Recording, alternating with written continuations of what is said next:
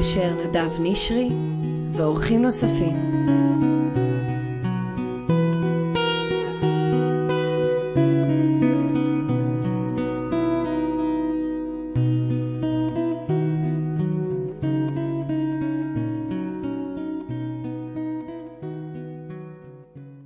משהו עם גישור. פרק אה, היום שהוא אחד החשובים, אני רוצה להגיד. באמת אחד הפרקים החשובים, אה, שאני מאוד מאוד שמח שהאורחת אה, שאיתי כאן היום הגיעה, כי מבחינתי מה שהיא עשתה הוא, הוא Game Changer. הוא, אה, הוא, יש לפני ויש אחרי. ותכף אני אסביר לכם גם למה כמה הדבר הזה כל כך חשוב. אז נמצאת איתי אורית ג'קמן לדני. שהיא עורכת דין ומגשרת ומתמחה בדיני משפחה וירושה. שלום אורית. שלום.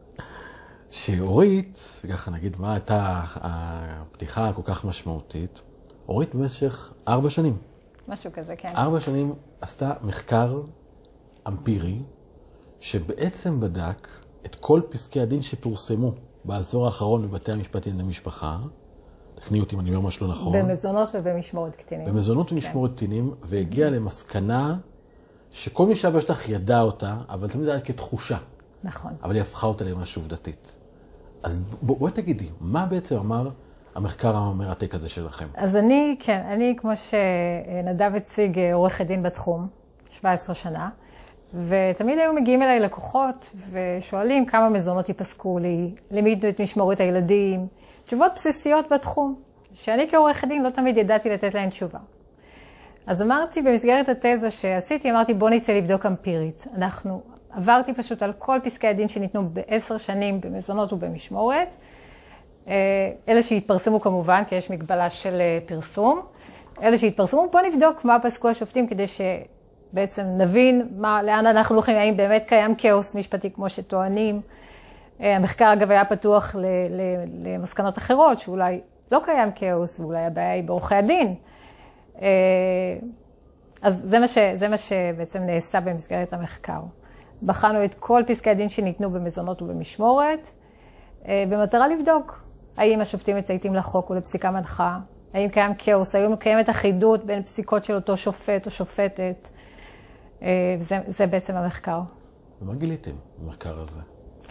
גילינו... אנחנו אנחנו לפני. כן. היה לי כאוס, לא ידעתי להגיד כעורכת דין אה, מה תהיה התוצאה. איך זה יכול להיות? הרי אנחנו מצפים מעורך דין שידע להגיד מה התוצאה, למה אני בא לקבל נכון מאוד. ייעוץ? נכון, איך יכול זה בדיוק, לא? כן. זאת בדיוק, ה, זה בדיוק העניין. פה טמון הכלב. יש לנו את חוק אה, הכשרות המשפטית והאפוטרופסות, שקובע בסעיף אה, 25 את חזקת הגיל הרך.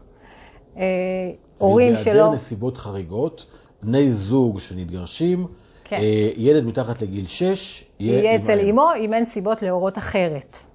אוקיי, זאת אומרת שיש לנו חזקה שקובעת שילדים עד גיל 6 יהיו אצל אימם. אה, זה לגבי ילדים מתחת לגיל 6. אה, גם בפסיקת הערכאות הגבוהות נפסקו כללים מנחים לפסיקת משמורת פיזית משותפת. עיקר הכללים זה אה, קשר טוב בין ההורים, רצון הילד, קרבה גיאוגרפית בין בתי ההורים, מסוגלות הורית שווה או דומה. וגם זו הייתה המטרה לבחון האם שופטי המשפחה פועלים בהתאם לאותן הנחיות של הערכאות הגבוהות. אה, במזונות בדקנו, אה, יש לנו את הדין האישי. הדין האישי קובע שאב חייב לשאת במזונות הילדים שלו עד גיל, פעם זה היה עד גיל 15, עם אה, מתן הלכת אה, 919 זה ירד לגיל 6. אה, אז האם שופטי בית המשפט לענייני משפחה פועלים בהתאם להוראות הדין? מהם המזונות? אלו, מהם הסכומים? מהם הקריטריונים? כל זה בחנו במסגרת המחקר. כדי שבעצם מתוך מטרה נוכל לבוא ללקוח מתוך ולהגיד לו, מטרה מה- שיהיו מה- לנו מה תשובות? שיהיו לנו? תשובות ברורות. כן, ז- זאת הייתה המטרה. בפועל לא מצאנו תשובות ברורות. אני כבר מגלה.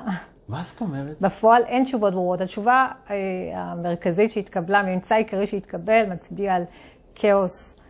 אה, שופטים פוסקים אה, פסיקות שונות בנסיבות דומות. אפילו שופט או שופט אחד פסק תוצאות שונות בנסיבות דומות. זאת אומרת, אין לנו רק עניין של שופטים שונים, אלא אפילו אה, פסיקות של אותו שופט היו שונות, ויש המון דוגמאות בתזה וגם במאמר. זה אומר, זה, אני, אני אומר את זה, כי אני חי את זה יום-יום. כן. ואנחנו נגיד את זה בצורה אז באמת הכי פשוטה וברורה. בסוגיות של מזונות, שעלות הגידול הילדים, כסף שעובר מאבא לאימא, נגיד, כן.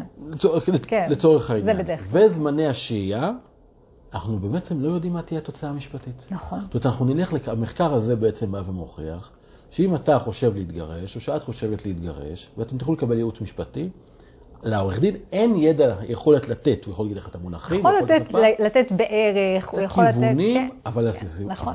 נעים בין אפס, בין אפס לסכומים גבוהים. לסכומים גבוהים. אני יכולה לתת דוגמה מוחשית, אחת מהדוגמאות בתזה של שופטת אה, איילת גולן תבורי, שפסקה מזונות לשתי בנות, בנות 16 ו-8, 1,100 שקל לכל ילדה, כשהאימא השתכרה יותר מהאבא, במשהו כמו 1,000 שקלים, במשמורת משותפת.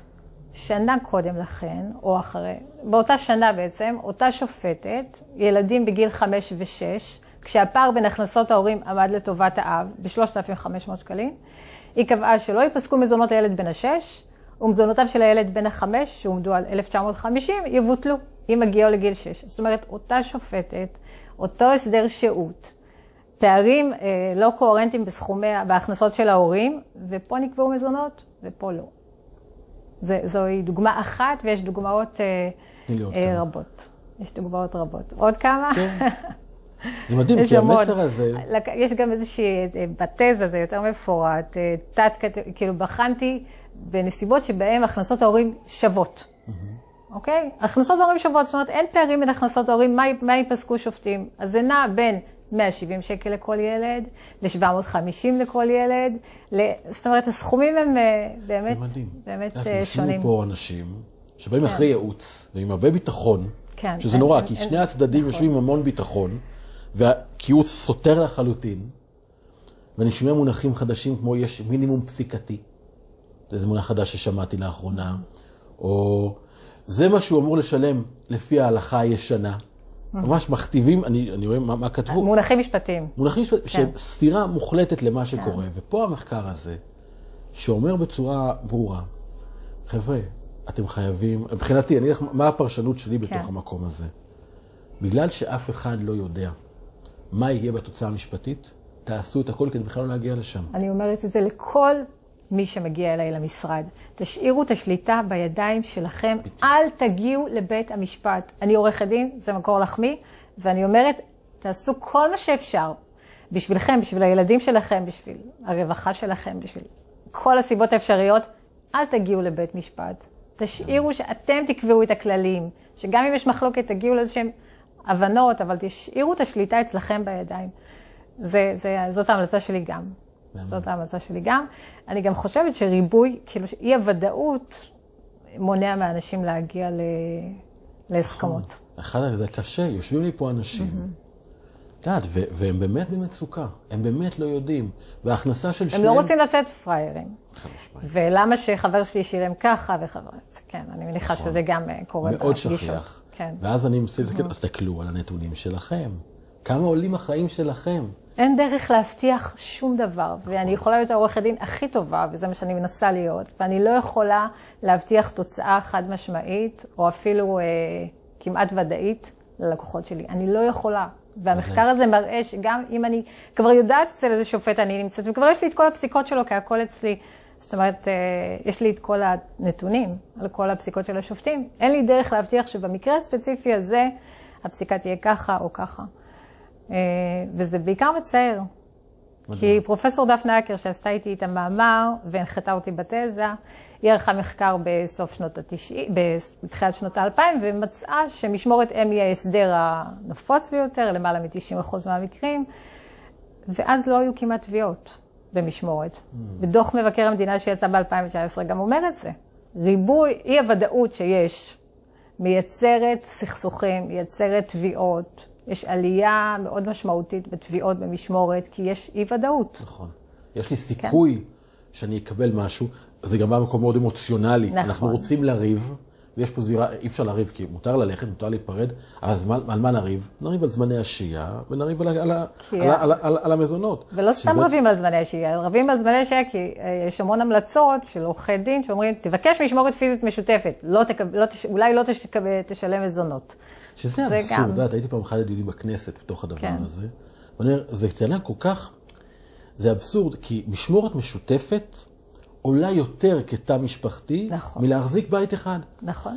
גם אם אתה צריך לשלם איזו, אם, היית- אם זה היה הפן הכלכלי, הכלכלי היחיד, להחזיק דירה שיש בה ארבעה, חמישה חדרים לילדים, עולה יותר מכל סכום מזונות. עדיף לקחת דירת שני חדרים. זאת אומרת, השאלה היא לא רק איפה, אם חוסכים, השאלה גם כן למה לא ישלם. הוא לא ישלם לאימא, וזה מספיק. ישלם לה, בדיוק. כן. היה דיון כזה בכנסת, שהדהים אותי. אני ישבתי שם, באתי כמגשר, ויש לי פה ארגוני נשים ופה ארגוני גברים. והם צעקו, אנחנו רוצות את מה שנהוג, את ה-1400, 1300, ילד, ילד שני, אלף, כל הנוהג שהיה. מה שאנשים יכולים שזה חוק, ושיש מינימום, אין חוק. היה נוהג, נוהג בפסיקה. והם אמרו, לא, אנחנו רוצים זמנים שווים, ולא לשלם שקל. אנחנו רוצים להתחלק חצי-חצי בהוצאות של הילדים. ואז אני אומר, רגע, בואו נשב במחשבון. הרי בסוף אתם לא בעלי הנכס, לצורך העניין. אם אתם משלמים- משלמים שכירות או משכנתה, אתם משלמים את זה למישהו כן. אחר.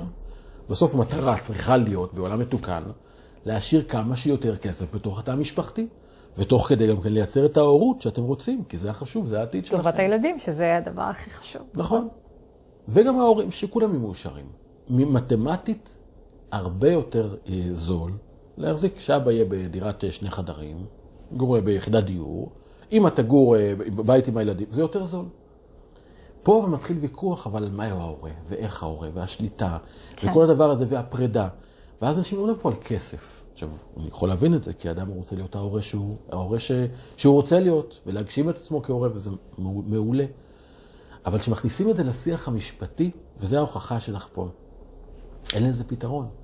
אבל כשמדברים על זה בשיח המשפחתי, שזה מה שאנחנו רוצים לעשות כאן, אז אנחנו יכולים באמת להתמודד עם יש גירעון, אין גירעון. איזה הורות אנחנו רוצים, איזה אה, יש קריירה אנחנו יכולת רוצים. באמת לרדת לפרטים ולבנות את החליפה שמתאימה למשפחה בדיוק. הזאת, בלי שאיזה שופט יבוא ויכתיב להם כללים. בדיוק. כן, זה, זה גם ההמלצה שלי החד משמעית. אני רואה תגובות כאלה בפייסבוק, יודעת, אני חבר בקבוצות של נשים וגברים. כי אני רואה כבעל מקצוע, ואני רואה פעם רואים את השיחות המקבילות. ואני אומר, כמות היועצים, עכשיו יש מלא יועצים בפייסבוק, לא, זה... משפטיים, זה נורא. כן, נכון. אנשים מדברים באיזשהו ביטחון, כן, האבא חייב לשלם מזונות בגיל זה וכך. אין ביטחון בשום דבר. כלום. אין ביטחון. עכשיו, זה אנשים שצועקים כל כך חזק. עכשיו, זה אנשים שהם הם, הם, הם בפוסט-טראומה. אנשים שעברו באמת התקפה מאוד מאוד קשה בהליכים האלה, וזה נורא. נכון. וה... כי ההליכים האלה יכולים להיות מאוד מאוד מאוד קשים יכולים ואכזריים. להיות לא מאוד קשים. הם יכולים להיות מאוד מאוד קשים, יכולים היה להיות מישהו גם... שהם לא- שהגיע לבית משפט ולא היה לו קשה? כן, אפשר לעשות את זה גם לא קשה. אפשר גם לעשות את זה פחות קשה, בוא נגיד ככה. בבית משפט? וגם בבית משפט אפשר לעשות את זה פחות קשה, יש המון דרכים. זה לא שהגעת לבית משפט ועכשיו כבר נופל עליך אה, זה. אפשר גם לעשות את זה פחות קשה. אבל יש את שיש שופט המקרים... מולי, יכול להיות לי של- שקל, אני יכול להבין ש... לא קל, לא אמרתי ומתן- קל, לא אמרתי קל, גם במשא ומתן זה לא קל, גם פה זה לא קל. נכון. אבל אה, אפשר לעשות את זה מאוד מאוד מכוער, מאוד מכוער, ולצערי ראיתי מקרים, אפשר לעשות את זה פחות קשה. לא אמרתי קל, זה, זה לא קל בשום לא, לא מצב, קל, נכון. שמשפחה מתפרקת זה, זה זוועה. אני מסתכל על זה, אבל משפחה נבנית מחדש. כן, אם יש מזל. כן, אם יש מזל, מזל? שמשפחה נבנית מחדש, כי יש פה שבר, צריך לבנות, זה לא אוטומטי. זה לא לא אוטומטי, אם אנחנו שמים את הדגש על העתיד, אני דור רביעי לגירושים, אני חי את המקום הזה היטב. זה לא חייב להיות שבר, זה יכול להיות משבר לצמיחה. משבר את זאת הזדמנות. משבר זאת. הזדמנות, וזה גם מה שאני חושבת. נכון. אבל צריך לנצל את ההזדמנות הזאת. ולקום ממנה, ולא לשקוע. כי אם אתה שוקע אתה לא בונה כלום, נכון. אתה רק חופר למטה. בדיוק זה. כן. בגלל זה המקום הזה, שאנשים, אז אני יכול להבין שכשיש חוסר ודאות, ואתה חושב שאתה צריך לריב עם האימא של הבנות שלך, של הילדים שלך, על ההורות, ואין ודאות, אז אתה תילחם, אבל במקום שאתה בא אתה מבין, שהמקום היחיד שאפשר לייצר בו ודאות, זה הדיאלוג ביניכם. כי הנה יש פה גם את המחקר האמפירי, שהוא כל כך מבורך, שאומר, אתם לא יודעים מה יקרה בבית משפט. נכון. ומישהו, אף אחד לא יכול להגיע לכם את זה, ואף אחד לא יתנה את שכר הטרחה שלו בזה, כי הוא יודע שהוא לא יכול לדעת. ולמקום הזה, קחו, תשמרו את השליטה בחיים שלכם. תבדקו על בסיס של נתונים ועובדות, אלה החיים שלכם. עובדות שלכם, ועובדות. שלכם. שלכם, לא של חבר ולא של לא, לא. חברה, שלכם, נכון? לכם, מה אתם כן. צריכים? איזה חוגים הילדים שלכם צריכים ללכת? לאיזה נכון. קייטנה הם צריכים ללכת? איך אתם רואים בכלל את את העתיד שלהם? איזה חינוך כן. יש לכם? איזה מודל אתם רוצים להיות? הרי ואז במקום הזה, בגלל זה, זה, זה קלף כל כך חשוב. כי אז אני יכול להגיד להורים, עם המחקר הזה, תראו, אתם יכולים עכשיו לבחור, לקחת את הסיכון במה יקרה, או להגיד פה, וביחד לתת דוגמה לילדים שלכם, איך לפתור מחלוקות. את המשבר הכי גדול בחיים אתם פותרים פה ביחד במילים. הלוואי, איזה הלוואי. דוגמה. אנחנו הלוואי. וכולם היו, לא, אני בטוחה שאתם עושים את זה, אבל באמת מאחלת לזוגות שיעשו את זה יותר. אני לא יודע אם, אם היית כן. מודעת למחקר הזה שעשית, אבל, אבל לקחת אותנו צעד משמעותי קדימה. ממש. בגלל זה אני אומר לך, המחקר אוקיי. שלך, שלך ושל דפנה האקר, אה, הוא לקח אותנו צעד גדול קדימה. באמת, אני אומר אותו בהודיה מאוד גדולה על זה. אני מאוד שמחה, כי זאת הייתה המטרה. המטרה הייתה אה, להביא זוגות להסכמים, להביא זוגות להבנה שבבית משפט הם כנראה לא ימצאו את מה שהם מחפשים, ומה שהם מחפשים צריך להישאר אה, ביניהם ולבנות ביניהם. אה, כן, ולא לריב בבית משפט. את יודעת, אני, אני, אני אנסה, אני, אני אקשה. כי אני מרגיש שיש לך את הלב המתאים לשאלה יאללה. הזאת. את אומרת דברים, הם מאוד נכונים וברורים, אבל מסביב יש מלא עורכי דין, יאום הסער. יום כן. שלא לא, לא יסכימו איתך. שהמחקר הזה, הוא עושה להם נזק. הוא עושה נזק, כי דווקא במקום הזה של הכאוס, אני יודע לקחת 100 ו-200 אלף שקל שכר טרחה. נכון? ומה שעשית כאן, זה פוגע במטה לחמם אה, משמעותית, אז אני... איך, איך הגעת לה? ל, ל, ל, זה, זה אומץ מבחינתי. עזוב את זה, מה עם השופטים עצמם, שמבחינתם אני מציגה, גם קוראת בשם, שופטים פוסקים בניגוד לחוק. זה גם בעייתי מבחינתי, לכאורה. אבל זה העיתון כתב. זאת אומרת, החוק, אנחנו, מהו החוק? לא, אני? אני גם כותבת את זה בעצמי. אם אני מראה ששופט פותח את פסק דינו בהצהרה שהוא אינו מתכוון לפסוק בהתאם לחזקת הגיל הרך, וחזקת הגיל הרך היא אה, החוק. מה שעשת לפי שוחט, שעשה איזשהו שכלול שכזה, אבל כתוב שם, בהיעדר נסיבות כן, חריגות. יורם שקד. יורם שקד. יורם שקד. בכל מקרה, כן, אני, אני שאלת, את פוגעת בעצם, יש עורכי דין שיגידו שאת פוגעת במטה לחמם, כי את מציגה את הכאוס. אני לא חושבת שיש מישהו שיכול לומר שאין כאוס. אני לא חושבת שיש, שיש עורך דין בתחום שיכול להגיד שהוא יודע באמת את, ה, יום את יום. העובדות. יום יום, יום. באנשים שאומרים חד וחלק, זו תהיה התוצאה, כן. אז אין לי... יום יום. אני, זה, אני, בגלל זה אני מזועזע, בגלל זה אני יושב, וכל כך שמחתי שאת כאן, כי הנה, מי- מישהו בא ואומר, זה מסכים איתי, אבל יושבים לי פה אנשים בביטחון מוחלט, אומרים לי בבלת. אני חושבת השני- שזה לא קשור גם לעורכי דין. אני חושבת שבכל מקצוע, בכל מקצוע יש את הבעלי מקצוע שיבואו ויבטיחו לך הבטחות כאלה או אחרות. תעמוד בהם. אני מצטער, אתה פה אתה לא לתקן לי את, יכול. את, את הסתימה, ולא תיקן, אני יש לי משהו מדיד. פה כן. אתה מבטיח לי משהו, אתה לוקח לי 50, 60, 100 אלף שקל. חבל, זה ניסויים בבני אדם. חד משמעית. זה ניסויים בבני, במשפחות, במשפחות. בילדים. ואני רואה את הילדים כן. באמצע. וסיפורי זוועה, אני, שמעו לי הקלטות של עורכי דין אומרים את זה. אני ראיתי דברים, באמת, לקוחות אומרים לי, אבל הנה, תשמע, זה הקלטה. שמה, שאומרים חד משמעית, זה מה שיפסקו. אין לך... חד משמעית, אין חד משמעית. אין חד כאלה, חד משמעית, תלכי, את תקבל את זה, ילדים, משפחה, כן. משפחה עם ילדה אחרי ניסיון התאבדות. ואני שומע הקלטה של עורכת דין אומרת, תקשיב, מה היא עושה עליך כאלה? מה היא אומרת שכזה? מגיע לך את הכסף, קח את הכסף, ואני שואל, הילדה שניסתה להתאבד. אני, ואני שומע הקלטה ואני מזועזע, עכשיו מה אני אעשה? על מי מגישים תלונות? למי אפשר להוות משהו? אין פה כלום. הדבר היחיד שיש זה השטח, אבל השטח היה מאוד חסר לו, כי התחושה של הכאוס ידוע. אבל אז כל אחד אומר, כן, אבל העורך דין שלו, הוא אומר משהו אחר, אז למי הוא ישמח? כי הוא ישלם לו כסף, אז הוא ישמע את מה שהוא רוצה לשמוע. אתם הבאתם מחקר שמוכיח את הנתונים בשטח. כן. וזה זה מה מבחינתי- שהשתדלנו לעשות, כן. ואת זה אני חושב ש... לא יודע איך אתן דוחפות אותו, בגלל זה אמרתי, אני חייב לתת לזה ולהפיץ את זה כמה שיותר, כי, כי אנשים חייבים לדעת את זה. נכון. זה היכולת של אדם, בזכות מה שעשיתם כאן, לבחור ברגע הפתיחה של התהליך, אני יכול לשמור על שליטה, לדעת שבחוץ אף אחד לא ידע. אבל אם אני אייצר את השיח הזה מול ההורה השני, וביחד ונעזר באנשים שבאים לעזור לנו להחליט, להחליט בעצמנו, אז לא רק שלא נפגע בילדים שלנו, אפילו ניתן להם דוגמה טובה, נוכל לתת להם לצמוח. גם חשוב לזכור, ואני בטוחה שאתה מזכיר, שהקשר לא מסתיים אה, עם סיום ההליך. הם ממשיכים, כי הם ההורים של הילדים עד הסוף. הסיפורים. הם רבים בבתי המשפט, ואז בסוף הדיון אומרים, טוב, מי, מי לוקח, מי אוסף? כן, לנו? כן, אתם צריכים אה, להיות אחר כך ביחד, אתם בקשר, אתם לא סיימתם. רק מתחילים. נכון, נכון. נכון. גירושים זה לא ההסכם, זה משהו אחרי ההסכם. הסיפוק שלי זה לראות uh, זוגות ש... שעשיתי להם גם הליך גישור, יושבים ביחד במסיבת חנוכה, אוכלים ביחד סופגניה, כאילו לראות שאחרי שהם כבר סיימו את ההליך והתגרשו בטוב ובהסכמות, הם עדיין מצליחים לייצר תקשורת בריאה. בשביל הילדים זה לא יסולא מפז. כי עולמם נחרב, והם צריכים לראות שההורים שלהם עדיין יכולים להימצא זה בחברת זה ולהיות בקשר. נחרב, הוא לא חייב להיחרב. העולם משתנה. של הילדים. ילדים, ילדים העולם שלו ילדים, נחרב. אין להם פרופורציות. אבל ילדים, בכל מחקר שנעשה, גם כן על זה וגם בניסיון, אם ההורים מנרמלים את נכון, הסיטואציה, נכון, נכון. העולם לא נחרב ומשתנה.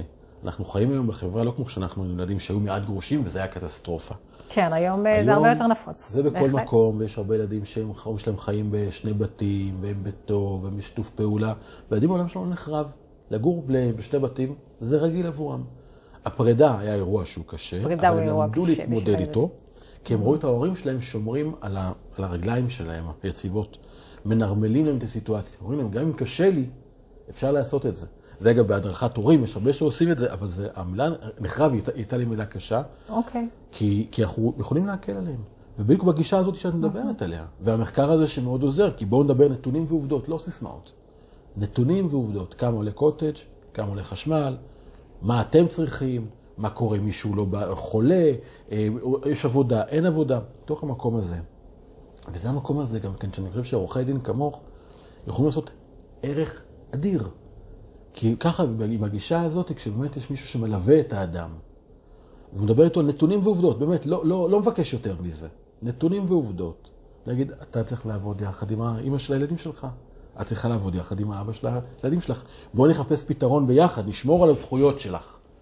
אבל נמצא פתרון שלא פוגע בצד השני, אלא שיעבוד לכם ביחד, ויהיה פתרון הוגן. זה לימודי המשפטים, שיעור, שיעור ראשון, אמרו לי, שכח מהצדק. עזוב הוגנות, זה לא המקום. כן. אבל פה במשפחה יש צדק, ויש הוגנות, אבל היא סובייקטיבית. ולמקום הזה, הגישה הזאת, זה, זה מה שעוזר. ואז אני מאוד מאוד מקווה שככל שיהיו יותר ויותר עורכי דין כמוך, בטח עם הנתון הזה, זה יהיה... הלוואי, הלוואי. כי אתה יכול להיות אחראי רק על עצמך ולא על השאר. נכון. איך זה קרה בעצם? איך, איך, איך הסיפור שלך? כי למדת משפטים, הלכת בטח לעשות התמחות, ולומדים להיות רודוויילרים, ולומדים לתקוף את המשפטים. לא, אני חושבת שבסוף זה אופי. אתה לא יכול להיות רודוויילר אם אתה לא, ואתה לא יכול לרצות מלחמות כל היום אם אתה טיפוס אחר. לא ראיתי בפרקטיקה שבסוף... שהפרקטיקה דוחפת אותך להיות יותר לוחמנית ויותר... אני מאוד לוחמנית. אני מאוד לוחמנית כשצריך. אה, אבל אני אעשה כל ניסיון להגיע להבנות, כי אני מבינה מה, כי טובת הלקוח עומדת מול עיניי. תמיד, תמיד. הלקוח או המשפחה של הלקוח? הלקוח. על... לא, הלקוח והמשפחה זה מבחינתי לא סותר. הלקוח זה גם הילדים של הלקוח, וזה גם הקשר בינו לבין אה, הבת זוג שלו לשעבר. הלקוח, אם יהיה לו יחסים רעים עם הילדים שלו, הוא לא יהיה מאושר. אז איך אפשר להיות לוחמני במקום הזה? אם צריך להיות לוחמנים, אז אנחנו לוחמנים. אני לא באה, אם אני מגשרת, אני מגשרת, אם אני בתפקיד של עורכת דין, אז אני בתפקיד של עורכת דין. למה? זה אני לא יודע. כי לפעמים צריך להילחם. כמו מה? יש תביעות שהן תביעות מופרכות, ואתה צריך להילחם מולן. ואתה... להיות, אני יכול להגיד, אני יכול להיות ענייני, לא יכול להיות לוחמני. לוחמני בפרשנות שלי, כן. זה אני אבוא באגרסיביות, ואני אדקור, ואני אה, כזה. אני יכול להיות ענייני, להגיד, התביעה הזאת לא צריכה להיות. לוחמני, לא, לא בהכרח, לא יודעת אם אני מקבלת את הפרשנות הזאת, אבל כן לעשות הכל כדי להוציא את הצדק לאור. צדק לא, בתוך משפחה, זה גם קושי. צדק של הלקוח. צדק של לקוח, אבל אז זה צדק שאם אני צודק אתה טועה.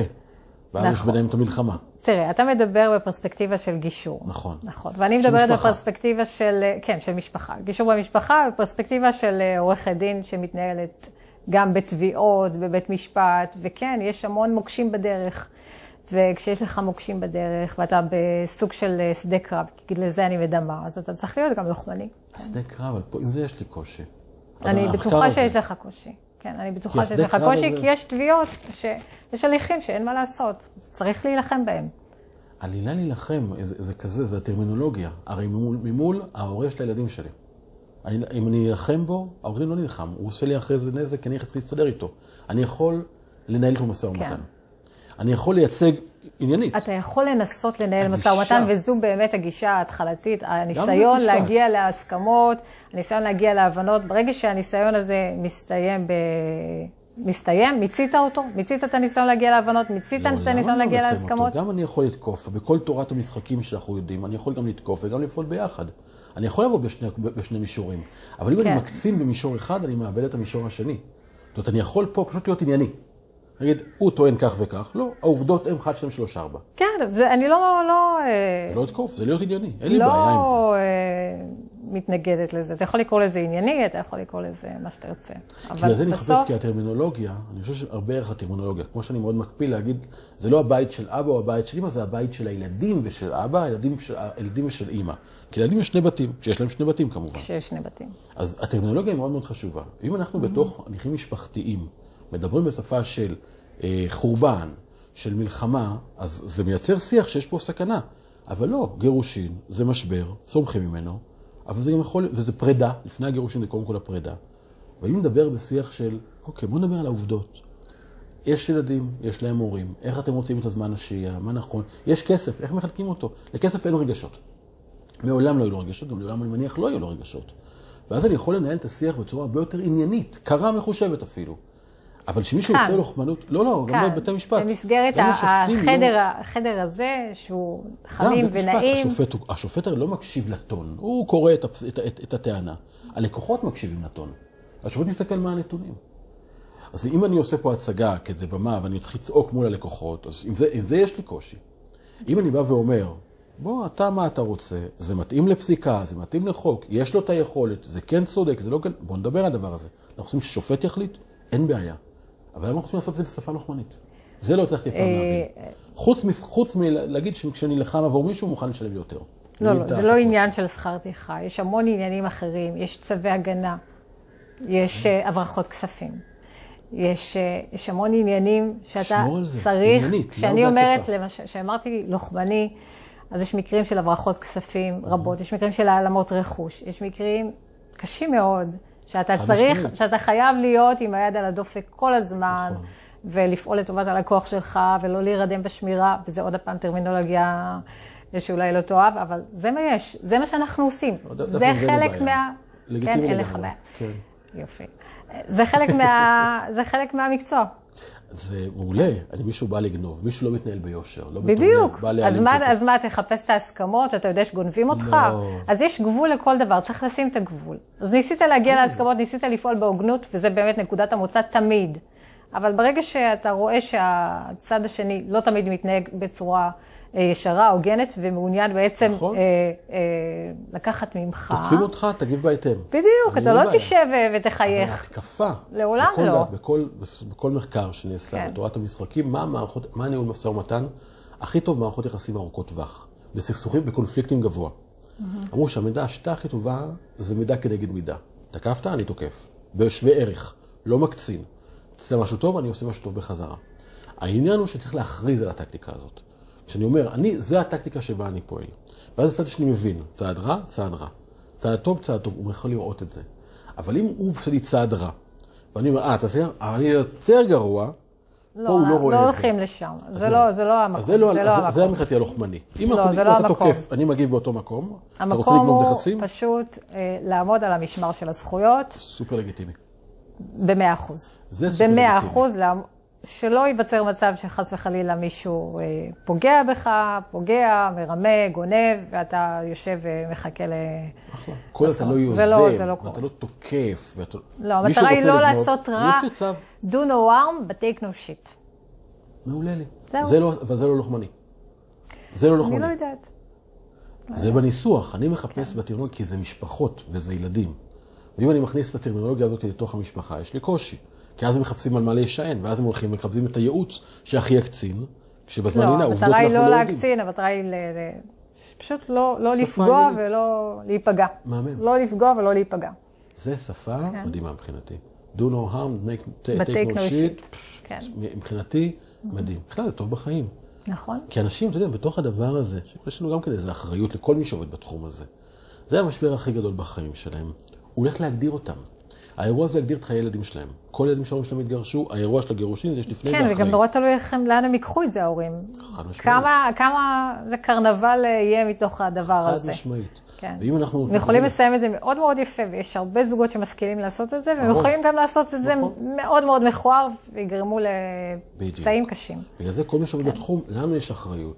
נכון. לדורות הבאים. ואם אנחנו יכולים לעזור להם, לקבל את הכלים, כי מישהו שהוא אובייקטיבי, הוא לא, אנחנו לא, אנחנו לא מונעים מהרגש, בהתחלה זה, בהתחלה אתה אולי קצת מתרגש כאלה, אחרי שאנחנו עושים הרבה תיקים, אנחנו לא באמת מתרגשים מהסיפור. אנחנו באים פה לטובת הלקוח ולעשות להם כן. כמה שיותר טוב. ואם אנחנו יכולים במקום הזה גם לעזור להם, לייצר שיח חדש עם ההורה השני. לא פראייר, אל תוותר על זכויות. זה הדבר הכי. טוב שיכול לקרות. וזה יכול כן. מאוד לקרות. בגלל זה הערך הזה, כי את בגישור, אחד הקריטריונים, הבסיס של גישור זה תדבר על נתונים ועובדות. תחפש מדדים אובייקטיביים. בתחום דיני המשפחה אין מדדים אובייקטיביים, חצי חצי גם כל ברכוש אחד יש את. האמת שלו בסוף. נכון, מעולה וככה טוב, אחרת היה משעמם. אם כולם היו חושבים כמוני, הייתי מאוד שמחה שיהיה. קצת משעמם. אני לא הייתי רוצה שכולם יחשבו כמוני. גם לא, אני. אומרת, לא הייתי רוצה שכולם יחשבו כמוני, אבל אם היה אפשר אה, לייצר פחות אה, דרמה, זה היה נחמד. אני, זה קורה, אצלי פה זה, זה יום-יום. השיח המשפטי כן, הוא. הבעיה, כי הוא בא ומקצין. ויש לי פה שני אנשים, שכל אחד קיבל ייעוץ סותר, ואומרים להם משהו אחר, וזה בא יושב על הפגיעה ועלבון ואבלות שיש בתוך התהליך הזה. נכון. ואז הם מקצינים. אבל אז, ואנחנו יושבים פה באמצע. את יודעת, היו מקרים שירדתי על ברכיים, ועמדתי על שולחנות, והתחננתי גם לאנשים, הבנתי שזה לא יעזור. אנשים לא רואים, את טובת הילדים זה הדבר הראשון שנזרק מהחלון. שהלב שלי פגוע, שהאגו שלי שמה, כשאני רוצה לפגוע בהורה השני, טובת הילדים זה כותרת, לא מעניינת אף אחד. אבל ברגע לא שאנחנו- תמיד, לא תמיד, לא תמיד. כשמתחילים לריב, טובת הילדים נזרקת מהחלון. כי ברגע שאתם מדברים על ה... וזה משפט שלמה. ברגע שיש מתחילה המלחמה, הילד מתחיל להיפגע. והרפורמים רואים, דוחפים אותו בתוך המאכלת. זה בהליכים משפטיים הקיצוניים, רואים את זה. אנחנו מובילים אחרי זה עם פסיכולוגים לילדים, אני עובד איתם. והם מטפלים בהדרכת, בהדרכת ההורים, שהם יוצאים מבתי המשפט, הילד, הפת... הנזק הוא בלתי הפיך, בעיקר בגילאים הקטנים. כי ילד ראה את ההורים שלו נאבקים, על זה דיברתי כשאמרתי חורבן. נכון? על זה דיברתי חורבן. בדיוק, זה חורבן. זה חורבן, והסיפורים הם זוועה. אבל כן. זה הבחירה בהתחלה. ואם האנשים יבואו, ואני חושב שהמחקר שלך תחשבת, אני כבר שלחת אותו לעורכי דין, שישב על השולחן, ושתקבע לקבל ייעוץ, תגידו, תקשיבו. עורכת הדין אורית ג'קמן ופרופסור דפנה יעקר עשו מחקר. בואו בוא נבנה את האסטרטגיה שמבוססת גם על זה שאנחנו לא יכולים לדעת הכול. לא יודעים. ועכשיו בוא נבנה, מתוך הזה של אין ידיעה, עכשיו בוא נבנה אסטרטגיה שתש, שתשמור את השליטה בידיים שלכם. אנשים לא אוהבים להגיד לגמרי. שהם לא יודעים. במיוחד עורכי דין. הם לא יודעים להגיד שהם לא יודעים. אמרת כן, הכל. זה, זה בעיה. הם. יודעים, כי אם הם לא ידעו, אז למה משלמים להם?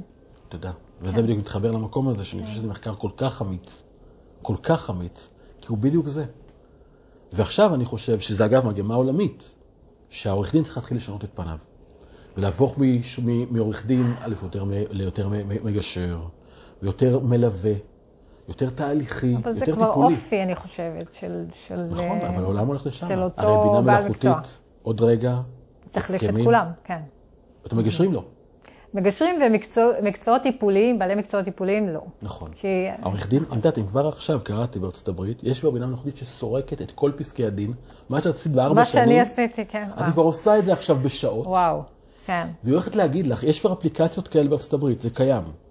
השופט הזה, בתיק ככה, מה הסיכוי שלך סטטיסטית בכל מדינה? מדהים, כי זה מה שאני עשיתי ידנית. אז עכשיו זה כן. פה, עכשיו ברגע שזה יתורגם לעברית, עכשיו זה רוחבי, זה לא רק משפחה. כן. זה גם בהכל. בדיני עבודה יש, יש בעיה כזאת. תסבירי לי. אגב. בדיני עבודה גם יש, אני לא מתעסקת בתחום, אבל כן שמעתי מעורכי דין שעובדים, שגם שם הכאוס אה, משתולל. באמת, ושם עוד יש דין קוגנטי. כן, חלק, איך זה? כן. אין לי דרך להסביר, אני לא מספיק אה, בקיאה בדיני אוקיי. סיכנת עבודה. אותי. כן. אבל אנחנו מבינים שהבינה המלאכותית מגיעה מכאן. בגלל זה, זה, זה מאוד מרגש אותי הדבר הזה. בינה מלאכותית? כן. כן, אתה לא מאלה שחושבים שזה מסוכן לאנושות? אני חושב שזה לא משנה אם זה מסוכן לאנושות, כן או לא, זה קורה. זה חושב שאני זה כמגשר, בטוח, זה מעולה, כן. כי זה מוציא, זה מחזיר את כל השליטה לתהליך. איפה שיש יועץ של ידע, אז אני אכנס לבינה מלאכותית, אני אשאל את השאלה, אקבל את הידע.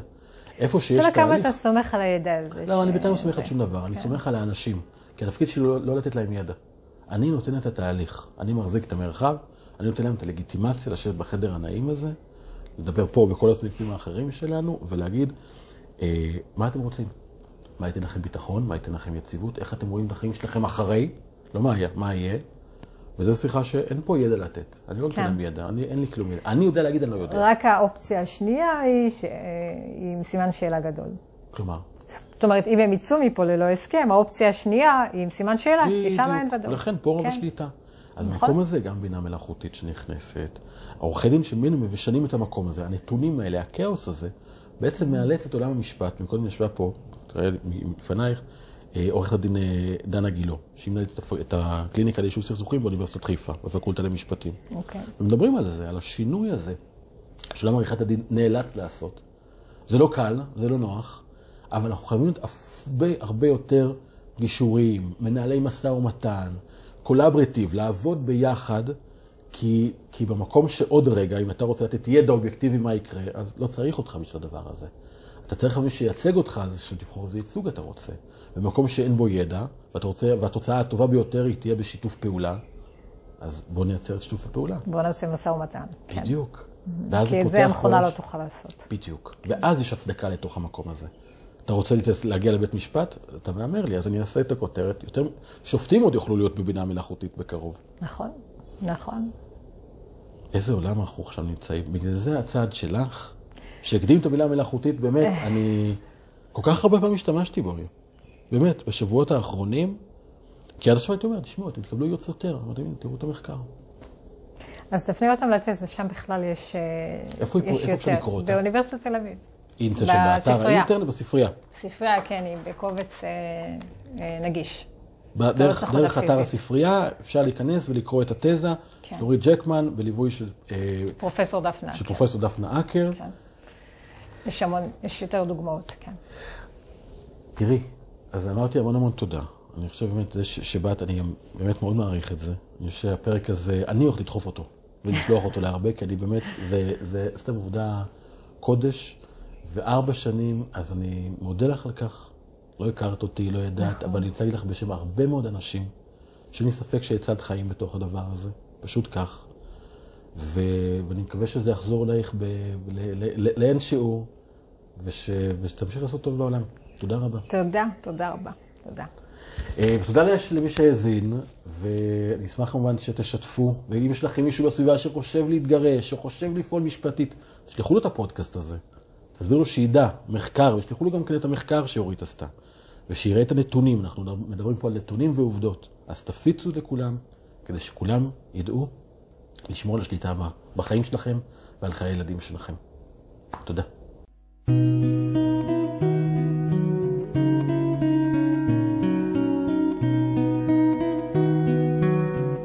משהו עם גישור, עם המגשר נדב נשרי ואורחים נוספים.